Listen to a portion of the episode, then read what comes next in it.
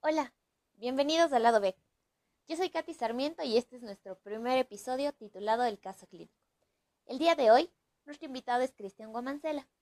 Él es egresado de la carrera de Medicina de la Universidad Católica de Cuenca, interno rotativo de Medicina del Hospital Enrique Garcés de Quito, miembro de la Asociación Estudiantil de Trauma y Emergencia ETE, voluntario activo de la Cruz Roja de la SUAY, ex bailarín, músico y un gran amigo.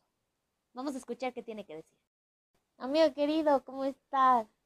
¿Cómo va todo por Quito? Cuéntanos. Sabes que muy bien, de verdad, aquí en esta nueva etapa de lo que es el internado rotativo.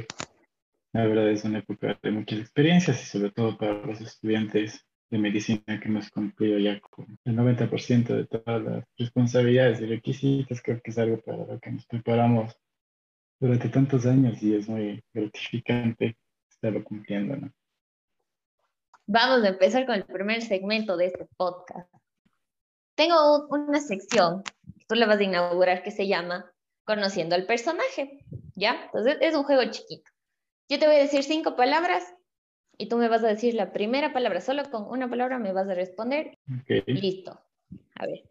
Primera palabra. Medicina. Cariño, Mamá. fortaleza, Quito. descubrimiento, Cuenca.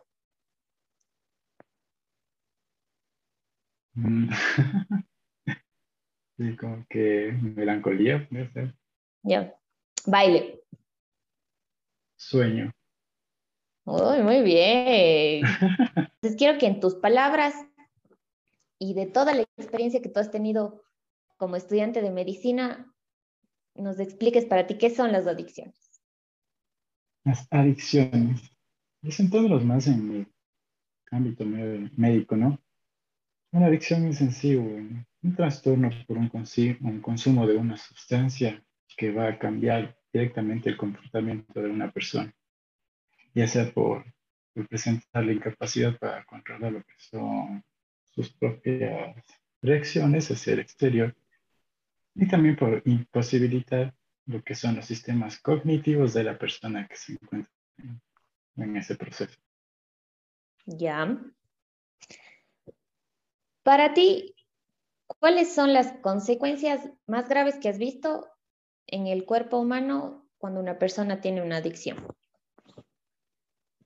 Bueno, ahí sí, hablando generalmente son varias consecuencias. Ahora por lo que me encuentro en el internado en lo que es un hospital público muy grande en la ciudad aquí de Quito, la verdad que es muy fácil encontrar este tipo de pacientes, sobre todo en el área de emergencia donde nos encontramos trabajando por este momento. Lo más general que hemos visto en pacientes con adicciones ¿no? o en sí ya drogodependientes, sobre todo con lo que es consumo de marihuana, cocaína, algún tipo de calmantes, tipo de benzodiazepinas que llegan estos pacientes ya graves. Sobre todo son pacientes irritables, son pacientes ansiosos, son pacientes que presentan al momento de, de la llegada de la emergencia sobresaltos, presentan temblores. De la manera clínica uno le encuentras un paciente flaquito, un paciente con las pupilas súper dilatadas, un paciente que se encuentra todo el tiempo en hipervigilancia hacia nosotros, ¿no?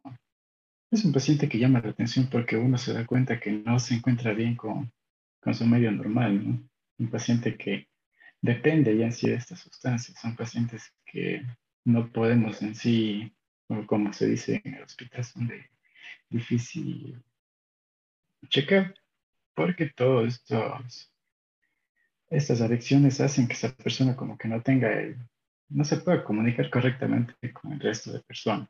Son pacientes difíciles. Entonces, eso te puedo decir. Sobre todo lo que se presenta generalmente son pacientes ansiosos, también deprimidos, irritables y con signos clínicos como que con mucha sudoración, con los, ya te digo, pupilas abiertas, mucha hiperirritabilidad que presentan ellos. Ya.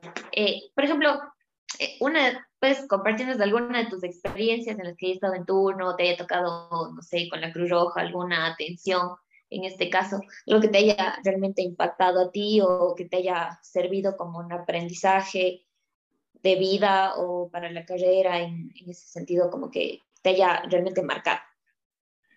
Bueno, trabajar siendo parte del hospital del Ministerio de Salud Pública, uno se da cuenta en realidad de cómo se encuentra la población en general. En este caso, estos pacientes son ya una población de riesgo y te das cuenta de que va más allá de estas elecciones son porque no tienen el apoyo familiar, han tenido problemas. También son pacientes muchas veces que utilizan estos drogas para poder no sentir hambre, para poder estar alertas, para poder, como ellos me han contado algunos ladrones, me han dicho, tengo que estar drogado, tengo que estar de esta manera para poder así conseguir qué comer. Entonces ellos eh, se ayudan de esta manera para poder eh, asaltar a la gente. Entonces tú te quedas pensando de que de cierta manera ellos lo ven como que algo que les ayuda a estar más tranquilo del tipo de calidad de vida que tienen por el momento. Eso sí me marca bastante, que no es como en general las personas pensamos que él lo hace para llamar la atención, que a esta persona le gusta cómo son los síntomas que produce este consumo. Pero no, ellos tocan ya temas más fuertes, que son las que no tienen dinero para comer, que así ya no sienten frío, personas que pernotan en todas las calles aquí de esta ciudad para poder hacer más llevadera su rutina diaria. Esto que nos me llama la atención. Oh, y de lo que tú has podido ver, ¿qué sustancia es la que como que realmente estaba más prevalente en, en, los casos que has tenido tú? O sea, ¿qué has visto realmente que, que, está como que mucho más presente en los casos que tú has conocido, han llegado al hospital o de lo que has escuchado hablar también en tu zona? Casos en general que hemos atendido aquí en, el hospital han sido pacientes con eh, intoxicaciones por lo que es, como se le conoce vulgarmente, a los cemento de contacto. Han tenido también lo que son intoxicados pacientes con alcohol metílico que llegan ciegos a la consulta, que llegan ya con problemas ya metabólicos graves. Hemos tenido que internarlos de manera crítica. Estos pacientes han tenido problemas de cirrosis, algunos han fallecido. También hemos tenido pacientes depresivos con intoxicaciones con sobredosis de opioides con sobredosis de benzodiazepinas. También han llegado con cuadros que hemos tenido que llegar a lo que son terapias de salvataje, que son utilizar métodos de LCP, intubar a estos pacientes, cosas graves que sí. les ha llegado todo un poco, pero que llama la atención lo fuerte que son ya estos casos a nivel, estos casos a nivel intrahospitalario. O sea, lo que nosotros eh, tratamos de hacer en ese momento es eh, ayudar al paciente que llegue este crítico. Entonces, es chocante, es chocante porque no es que te llegue un paciente eh, en la guardia que realizamos, no es que te llegue un pacientito de la nada. Te llegan tres, cuatro por guardia. Eso se repite cada cuatro o cinco días, entonces ya te llama la atención y dicen, aquí hay un problema, aquí está pasando, necesita atención porque también estas personas no, no tienen la ayuda necesaria para poder salir de estas dependencias. Y, y tú que estás trabajando en el área pública, ¿cómo son los protocolos que ustedes utilizan? Después de la atención, ¿qué se hace? O sea, ¿hay un seguimiento? ¿No lo hay? O sea, realmente la salud pública te toma como un caso importante de adicción que ya tiene consecuencias, ¿qué se hace después? ¿Qué es lo que pasa realmente en el sistema de salud? Bueno, es un poco complicado, ¿no? Que no es que, que se le dé un manejo integral al paciente. Desde el momento que ingresa al hospital, la premisa que nosotros tenemos es atenderle, curarle y que se encuentre estable. Una vez que se encuentre estable, sí hay protocolos, sí nos indican Creo que son pacientes que pasan a sala de primera acogida porque presentan algún problema fuerte, ya sea en caso de mujeres adictas, hemos visto que sufren casos de violencia, violencia de género, violencia de pareja, también parecen eh, diferentes tipos. Para esto, lo que sí, el hospital tiene un protocolo en el cual psicólogos y psiquiatras se encargan del abordaje de estas personas para poder hacer un seguimiento y ayudarles. Pero este, el problema es de que no existe el seguimiento completo. Estas personas acuden ese rato la consulta con el psicólogo, hacen el abordaje, salen del hospital y no volvemos a saber de ellos. Mm, Entonces, como que no existe la continuidad de este tratamiento, por lo cual se pierde en sí. Yo pienso que sí debería ser un poco más valorado y debe ser más enfocado con estos pacientes. Claro, porque en realidad, o sea, todos los, los problemas de las conductas adictivas son vistas en la teoría como un problema de salud pública, pero en realidad cuando vas a la práctica, como vos dices, eh, no, no pasa así, ¿no? ¿Qué se podría realmente conocer del estado actual ahorita de, de la prevención en, el sistema de salud? La prevención, sí se realizan campañas. El gobierno sí tiene un protocolo en el cual si buscan prevenir, si van hacia lo que nosotros realizamos, lo que es lo rural o se le conoce como comunitario, nos acercamos mediante los subcentros de salud a diferentes partes de la comunidad para dar este apoyo, pero no es requerido según mi criterio.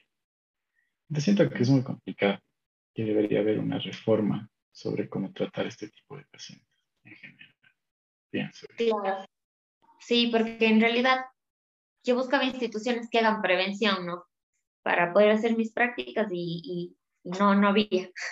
Entonces, por ahí como que sí, sí siento que hay una falta, al menos en el país, de esta visión de, la prevención. Entonces, por ejemplo, en, en, España incluso está recién surgiendo esto de la preventología, pero como vos dices, eh, no hay un espacio, no hay una institución, no hay un, cuerpo colegiado, yo no sé. Entonces ya, cambiando un poco el tono. no, quería saber desde tu posición qué, qué se podría hacer, realmente qué, qué acciones nos hacen falta, qué acciones desde tu voz joven, desde tu voz de médico, desde tu voz de artista también, porque siempre desde ahí hay, hay una parte muy creativa, entonces desde, desde la música, desde el baile, eh, desde ese lado sensible, ¿no? O sea, ¿qué, ¿qué, podríamos hacer? ¿Qué le hace falta al sistema y, y, qué podemos aportar? O sea, los médicos, los psicólogos, los trabajadores sociales, los ingenieros, ¿qué hacemos? ¿Qué crees tú? Se puede hacer. Lo principal es dejar de estigmatizar a estas personas de dejar de sentir, bueno, él tiene una adicción, pues no me meto, no hago nada, le dejo a un lado, conmigo no es, como si no pasara, dejar eso por parte de toda la sociedad. Entender que si una persona tiene una adicción es por alguna razón más fuerte que lo llevó a eso. No solo porque dentro del bichito las ganas y que, bueno, no es así.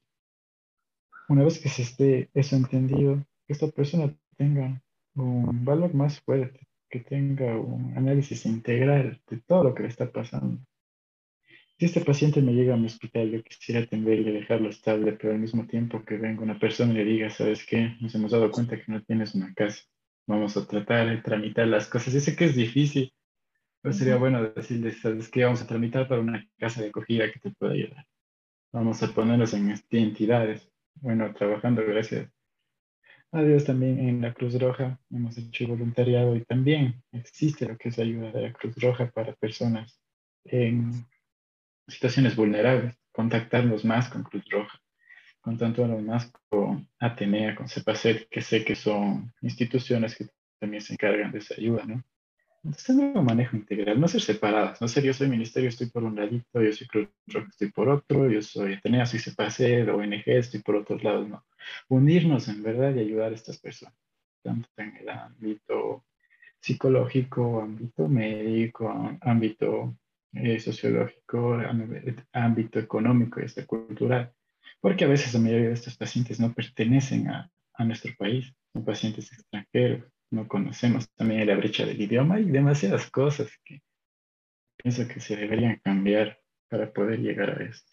Todo lo principal que hiciera es, que si me llega a mí al hospital, hacer el abordaje médico, pero no solo quedarme ahí, sino también identificar las causas sociales que está viviendo esta persona, las causas psicológicas, y poder derivar de buena manera hacia los otros entes que existen en el hospital para poder ayudar a esta persona. O ¿cómo podemos ser más humanos en lo que está sucediendo, informarnos bien y entender que los espacios también están compartidos, ya no solo socialmente, sino culturalmente diferente.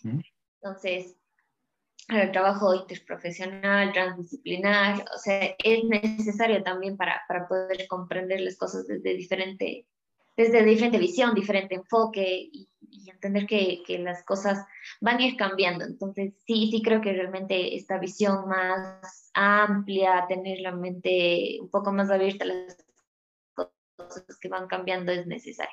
Incluso para plantear cosas, vos dices que este tema de el tramitar casos de acogida y eso es como que un súper sueño que creo que muchos de nosotros tenemos, sobre todo cuando trabajamos en el ámbito social, es, es complejo. Eh, y bueno, en, en, otros episodios también vamos a hablar con gente que trabaja mucho en este tema de la protección de derechos y, y ahí también vamos a escuchar lo difícil que es el sistema, pero que no está todo perdido, que realmente si tenemos iniciativas, tenemos ideas, la cosa es empezar a trabajar en conjunto, como vos dices, creo que es algo que, que, sí le hace falta a este país, por ejemplo, sí nos hace falta en América Latina entender que los procesos también se van construyendo de forma eh, sistemática y de forma mucho más conjunta, mucho más unida, porque el trabajo así esporádico no, no nos ha ayudado casi nada en, en, estos años.